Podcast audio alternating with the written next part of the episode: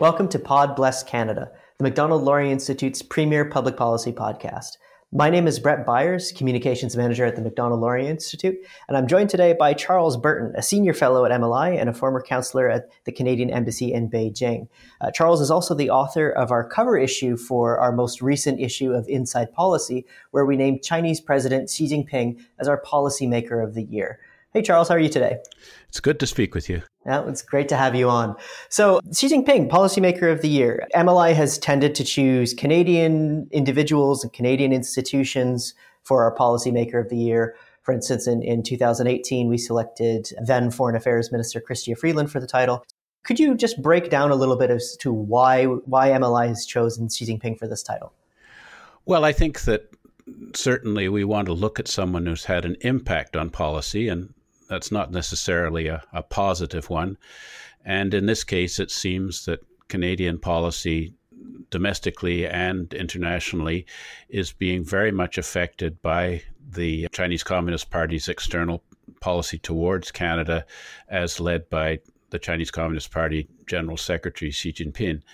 And so, of course, we we can look objectively at events such as the detention of Michael Kovrig and Michael Spavor in retaliation for Canada's response to an extradition request for the Huawei CFO, who is alleged to have committed serious crimes of fraud, deceiving um, banks operating in the United States with regard to Huawei's business in Iran, inducing them to violate U.S. sanctions and putting their business in the United States at great risk. And then further retaliation, which the Chinese government imposed on Canada in the area of non tariff barriers blocking Canadian agricultural exports into China, specifically canola seeds that have been subject to utterly specious um, controls by China on false grounds that our canola seeds contain different uh, fungi and insects in the non seed portion of our shipments. And there's been an impact on our soybean exports to China. And for a period of, of, of some months, China completely banned all Canadian meat exports into China, also on utterly spurious grounds in retaliation for Canada's holding of, of the Huawei CFO pending decision made as to whether she should be extradited to the United States or not.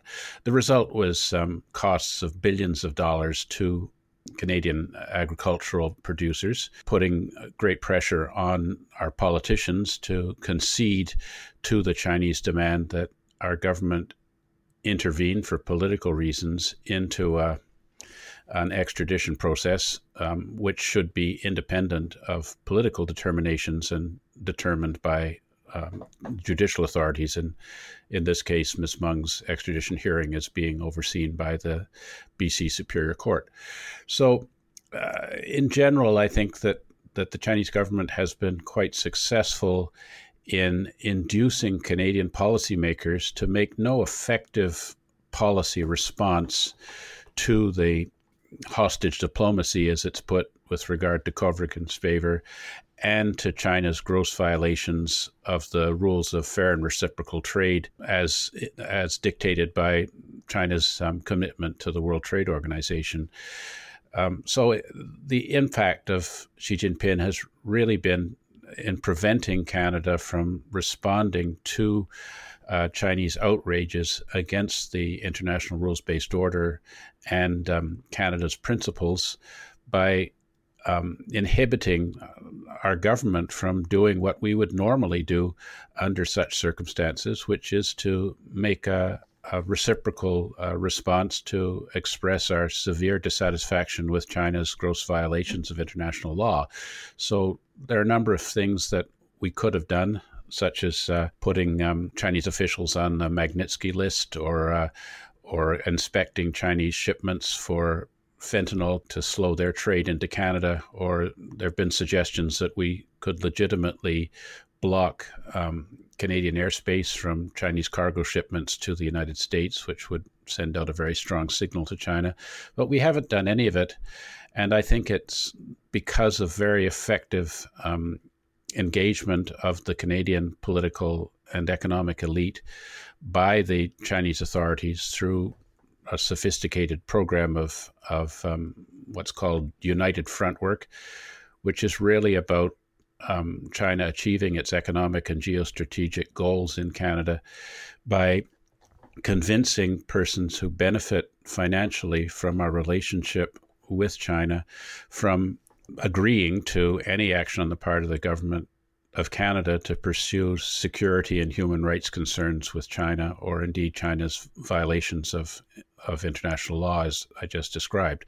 So, China, I think, has given the Canadian authorities and the Canadian businesses that have significant relationships with Chinese communist business networks an impression that any kind of engagement with China over our non economic concerns, politically or security, or in terms of China's external behavior, including in the South China Sea or support for rogue regimes in third world countries, that Canada will suffer enormous economic consequences in retaliation.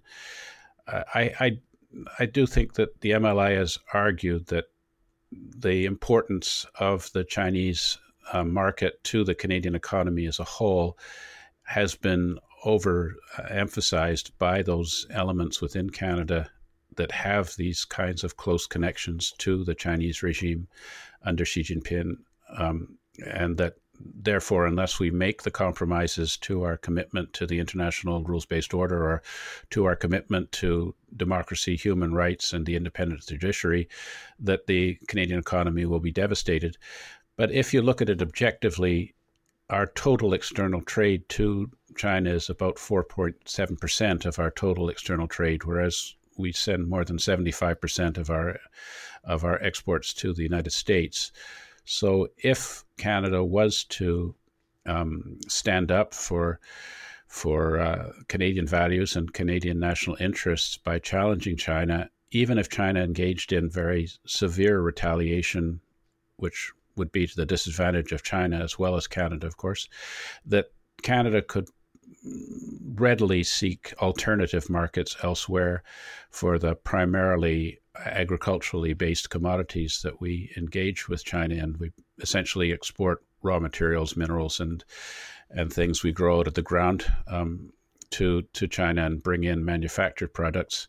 The manufactured products we can obtain elsewhere, but um, primary commodities um, you know, is a limited supply in the world. So mm. if China ceases to source from Canada, then they can source from other nations, and uh, um, and Canada would then see have a market in the places that that uh, previously had exported their limited um, um, quantities of these commodities. So, so the idea that standing up to China is something that will have devastating consequences to Canada and therefore Canada should make compromises to the very values that define our democracy is probably a false assumption. But I think Mr. Xi's what one might call genius in uh, his relations with Canada has been to convince Canadian uh, elites otherwise. Yeah, and, and, I think that's a very good point there. That it seems that uh, China has taken this bilateral bullying approach, whereby they're able to simultaneously bully plenty of medium-sized uh, countries like Canada into submission. It's also something that Duanjie Chen touches on in the paper that you referenced about how Canada actually has perhaps more ability than we might think to to push back against China. And there's evidence that some countries like South Korea and whatnot have successfully been able to push back when China has tried to use these economic coercion levers. Now, uh, one part that I wanted to pull out from what you said, and there was a lot of great material to unpack, but one particular part that stood out to me was how Canada is silent on issues that it otherwise might be loud on. So, for instance, we can see with the detention of Uyghur Muslims in Xinjiang how that's quite a gross human rights violation that's occurring right before our eyes, but Canada has remained largely quiet on it. At the same time, where we have Michael Kovrig and Michael Spavor uh, detained illegitimately in, in China. So I wanted to get you to comment a little bit more on how Canada's supposed policy dog doesn't bark when it comes to China, and, and how that might point to things like United Front work eh, and influence operations, sharp power operations from Beijing into Canada. How successful has Beijing's influence been at actually kind of determining our policy outcomes or lack thereof with regards to decision makers in Ottawa as well as our uh, business leaders? Well, I think uh, notably uh, successful, and that's really why we see Xi Jinping as the Canadian policymaker of the year. Uh, I mean, certainly uh, there's the cultural genocide in Xinjiang, which has been very well documented by the uh, international press. No one can say that they don't know what's going on in terms of the um, incarceration uh, of uh, Turkic Muslims in China's northwest. There are over a million of them in uh, in these camps at any given time. The purpose of which is to convince uh, primarily Uyghurs, some Kazakhs, to give up their belief in Islam and um, abandon their traditional identification of themselves as Uyghurs, learn Mandarin Chinese, and and assimilate into the Chinese Han mainstream. So, the purpose of this program is clear, and the gross violation of international law is also clear. So, Canada's lack of response to it, I think, is something that history will not judge well.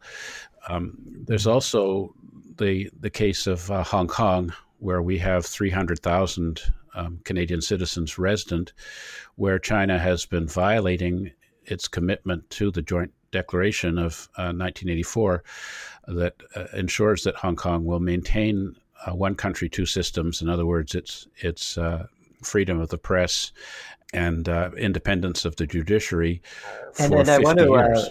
And I, I, do want to just uh, pull out one point on that too. That Canada actually was a supporter of that joint declaration. Is that correct? Yes, we were asked by both the government of China and the government of uh, the United Kingdom to endorse the joint declaration when it was lodged with the United Nations. Chinese government now says that that declaration is a historical document of no um, uh, meaning today.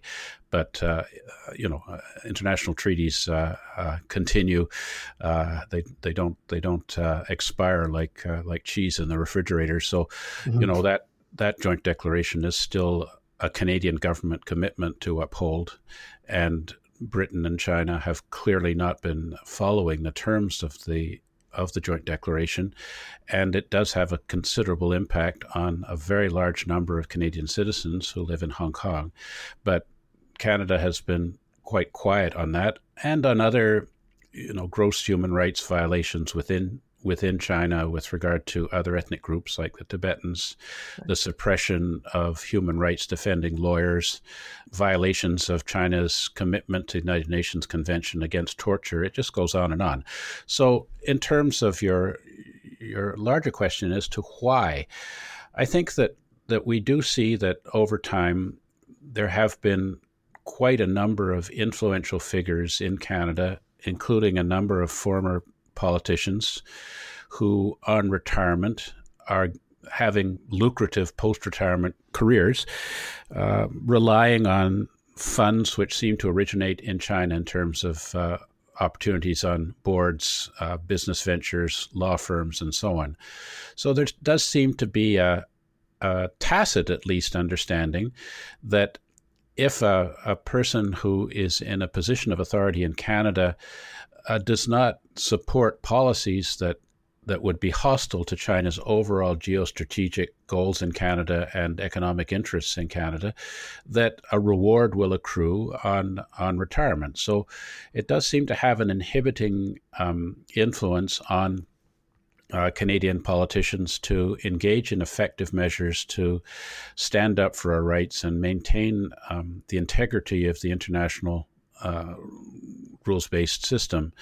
So, you know, this in addition to important economic actors in Canada who have significant relations with Chinese business, who also have considerable ability to lobby uh, at the level of our Prime Minister's office and the most senior levels of our political decision makers in, across all parties. I should say it's not just associated with one party. That that Canadian policy choices have been inhibited and we are not doing the right thing. And by allowing this to go on, it in fact has a, a corroding effect because as you know the longer that Canada does not respond in any meaningful way to the illegal detention and harsh treatment of Michael Kovrig and Michael Spavor the more it emboldens the Chinese government to engage in more of this kind of behavior. And the Canadians who uh, could be seen as complicit in our appeasement of China start to to look worse and worse and to to to try and defend themselves by uh, justifications for these policy measures, which are clearly um, not in Canada's short term, medium, or long term interests. So it is a, a, big problem for Canada and one which could become a greater problem in the years ahead if uh, the Canadian public does not effectively send out a message to our politicians that unless they they start to stand up for Canadian values against these um, outrageous inflictions by the Chinese regime, that they will uh, that this will cause them to suffer at the ballot box. And I think that you know it's right now the Canadian public I think has a high awareness of issues with regard to China. Opinion polls suggest that that uh, the Canadian public does not support Chinese state investment in Canada or um, uh, feels confident that we could engage in any kind of free trade agreement with China that would be of overall benefit to Canada. But uh, there doesn't seem to be sufficient concern that it's translating into an election issue or one where which actually will determine um, how people vote. So I think that the next step is to increase this awareness among the public at large and have them challenge the unfortunate situation that, that we're in with regard to compromise of, of our political and economic elites here in Canada. Yeah, and I think that's a very good point that there has hitherto been a, a kind of multi-partisan tradition of weakness toward China, which at perhaps some level might be attributable to naivete or might be attributable to business interests or not wanting to rock the boat. But as uh, as you and I have uh, written actually in, in, a recent piece that appeared in the in Inroads Journal, um, it, it, this is long past time. We understand quite clearly now at this point that China has revealed its true character to us. They they don't consider us an equal partner. They consider us a, country that can be coerced into into doing what Beijing wants us to do politically. So, with all that in mind, MLI named Xi Jinping as Policymaker of the Year to our regret. It was not something we were happy to do. We would have uh, we would have been much happier to have named some Canadian policymaker who has, has stood out for positive reasons. But unfortunately, it could not be neglected the the amount of sway that um, that President Xi has been able to leverage over Canada. So, how could have policymakers responded differently to, to have prevented this conclusion? Or how can they respond differently in the future to either push back from China or to, to set ourselves up in a, in a better position so that we can resist more consistently these, these pushes from uh, the Chinese Communist Party to coerce us, as well as how can we you know work better with our allies in the in the region and elsewhere to to put up a, a front against China to say if you act uh, belligerently, if you act in a, in a negative fashion, there will be repercussions for it. But we're willing to engage in those areas in which China is willing to engage in a sort of rules based uh, fashion. So, uh, do you want to just comment on some of the the ways in which uh, Canadian policymakers should reshape that strategy toward China? Well, I think that, you know, obviously um, many politicians and senior civil servants feel that they've been underpaid when they've been in their public service roles. And so there's a, a natural tendency to hope to make the big bucks after retirement by leveraging um, one's political or civil service career to achieve that.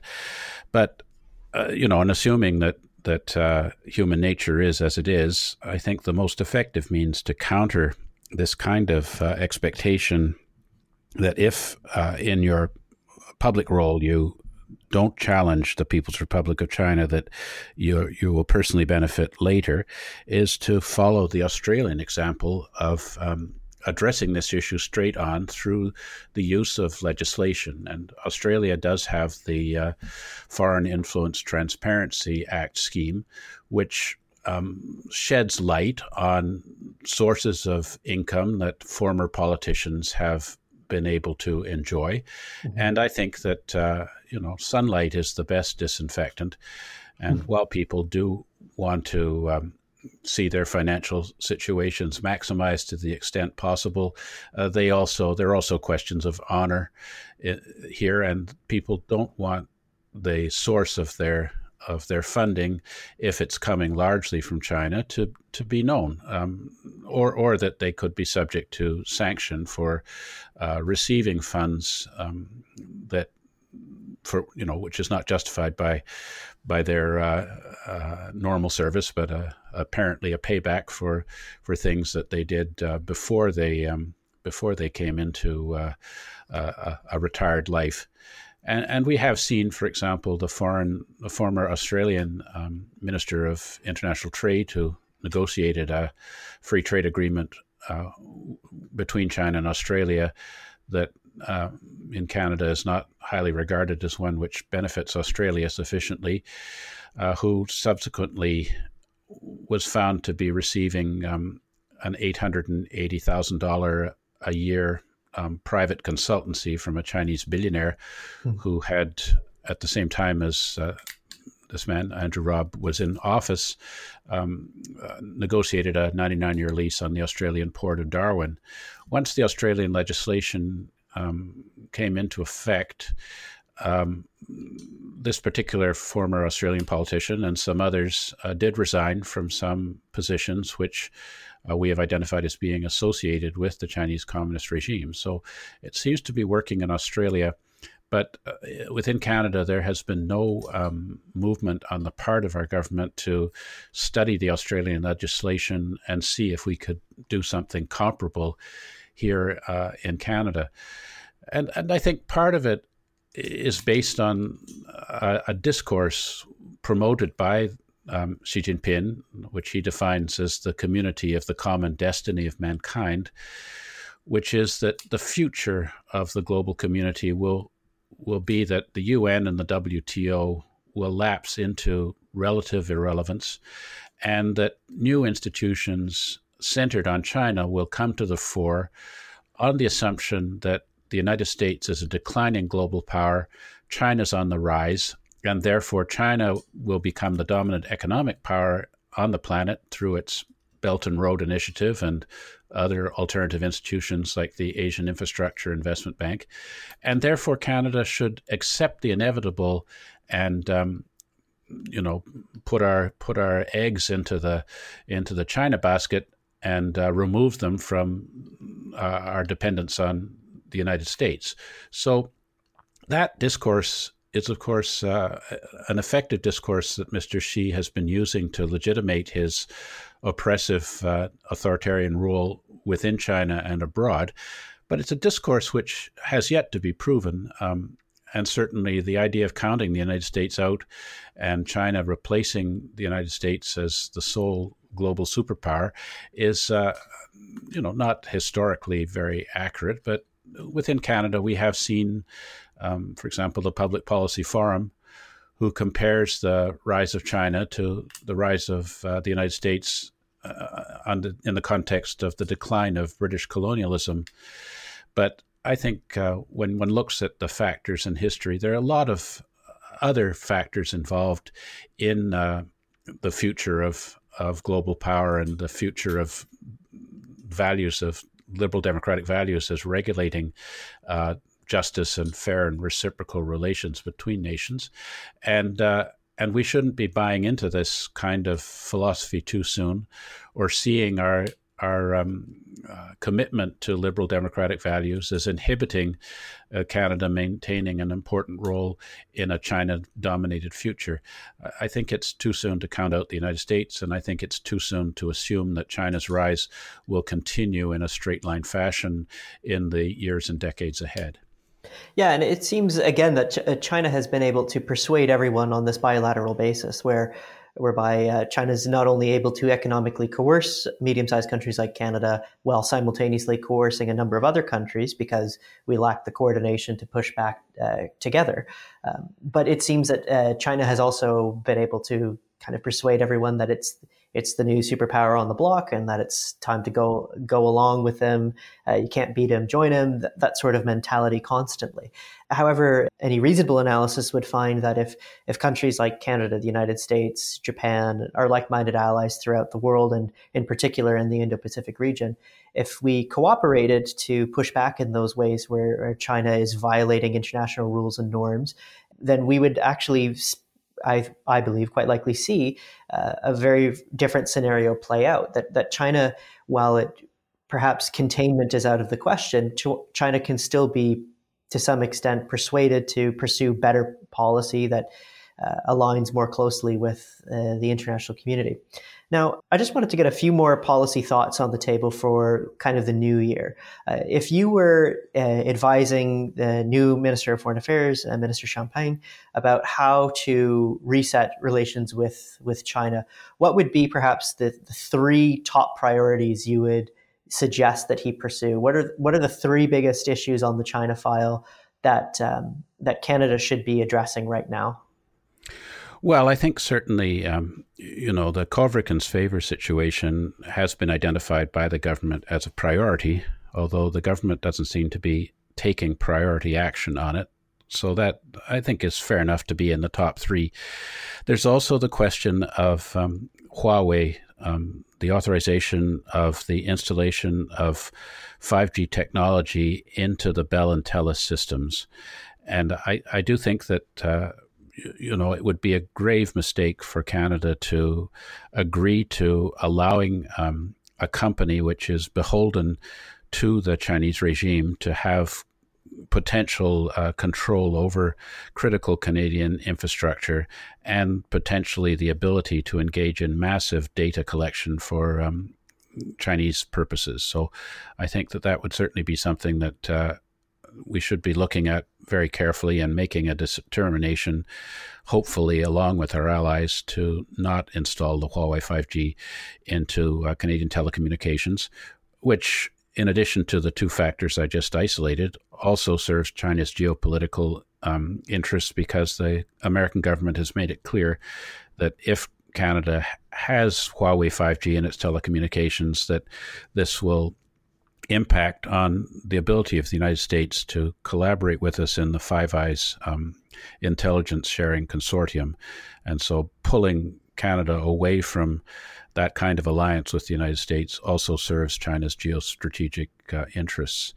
Uh, thirdly, I think the point that you've raised, which is it's really very important that Canada and our allies come up with a common front to define what is acceptable uh, Chinese international behavior with regard to its commitments to the UN and the WTO, and to you know um, things like the United Nations Convention of the Law of the Sea um, in in the South China Sea and and uh, and China's role in the Security Council, particularly with regard to regimes like uh, North Korea and Iran, that that you know we really have to come up with some institutional um, basis to to to not allow the Chinese government to divide and conquer uh, the Western alliance and middle powers who have so much to lose if uh, Xi Jinping's um, community of the common destiny of mankind actually comes to pass, which would put us in a highly subordinate position to an authoritarian one party state whose values are very much at odds with the values of citizenship, um, human rights, and judicial independence that make countries like Canada and our Western European allies, and for that matter, Japan and and South Korea, um, great societies and and desirable places for ordinary people to live in in justice and freedom. So I, I would say those three um, things: uh, the initial questions of the current hostilities with China. We have to do some response. Secondly, we must make the right decision on Huawei and not make a concession on that because of the enormous implications for Canada's strategic future if we make the wrong decision. And thirdly, um, trying to to develop effective mechanisms of collaboration with like-minded nations to try and bring China back into compliance with the norms of uh, of the global order, and uh, hopefully um, you know, possibly under a different Chinese regime, work productively with China to to resolve the great issues of our day, including uh, poverty alleviation, economic justice, uh, climate change, and so on. Yeah, and I think that's really a good point that this is not just to punish China or to to be aggressive uh, against China or to be assertive for assertiveness' sake, but rather this is something that is to the inherent benefit of Canadians uh, as well as to the people of China.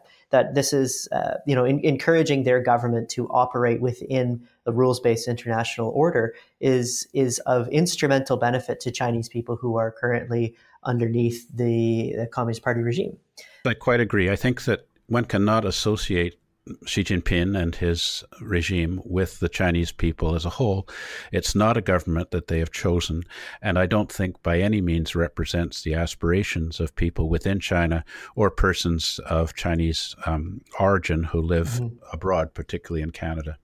Yeah, and, and, the question of Chinese nationalism and, and, Chinese identity are obviously complex questions, but that that's exactly it. It's not a government they were able to choose, and so we should uh, we should keep that in mind. That, though that we must separate the government from the people whenever we're speaking of China.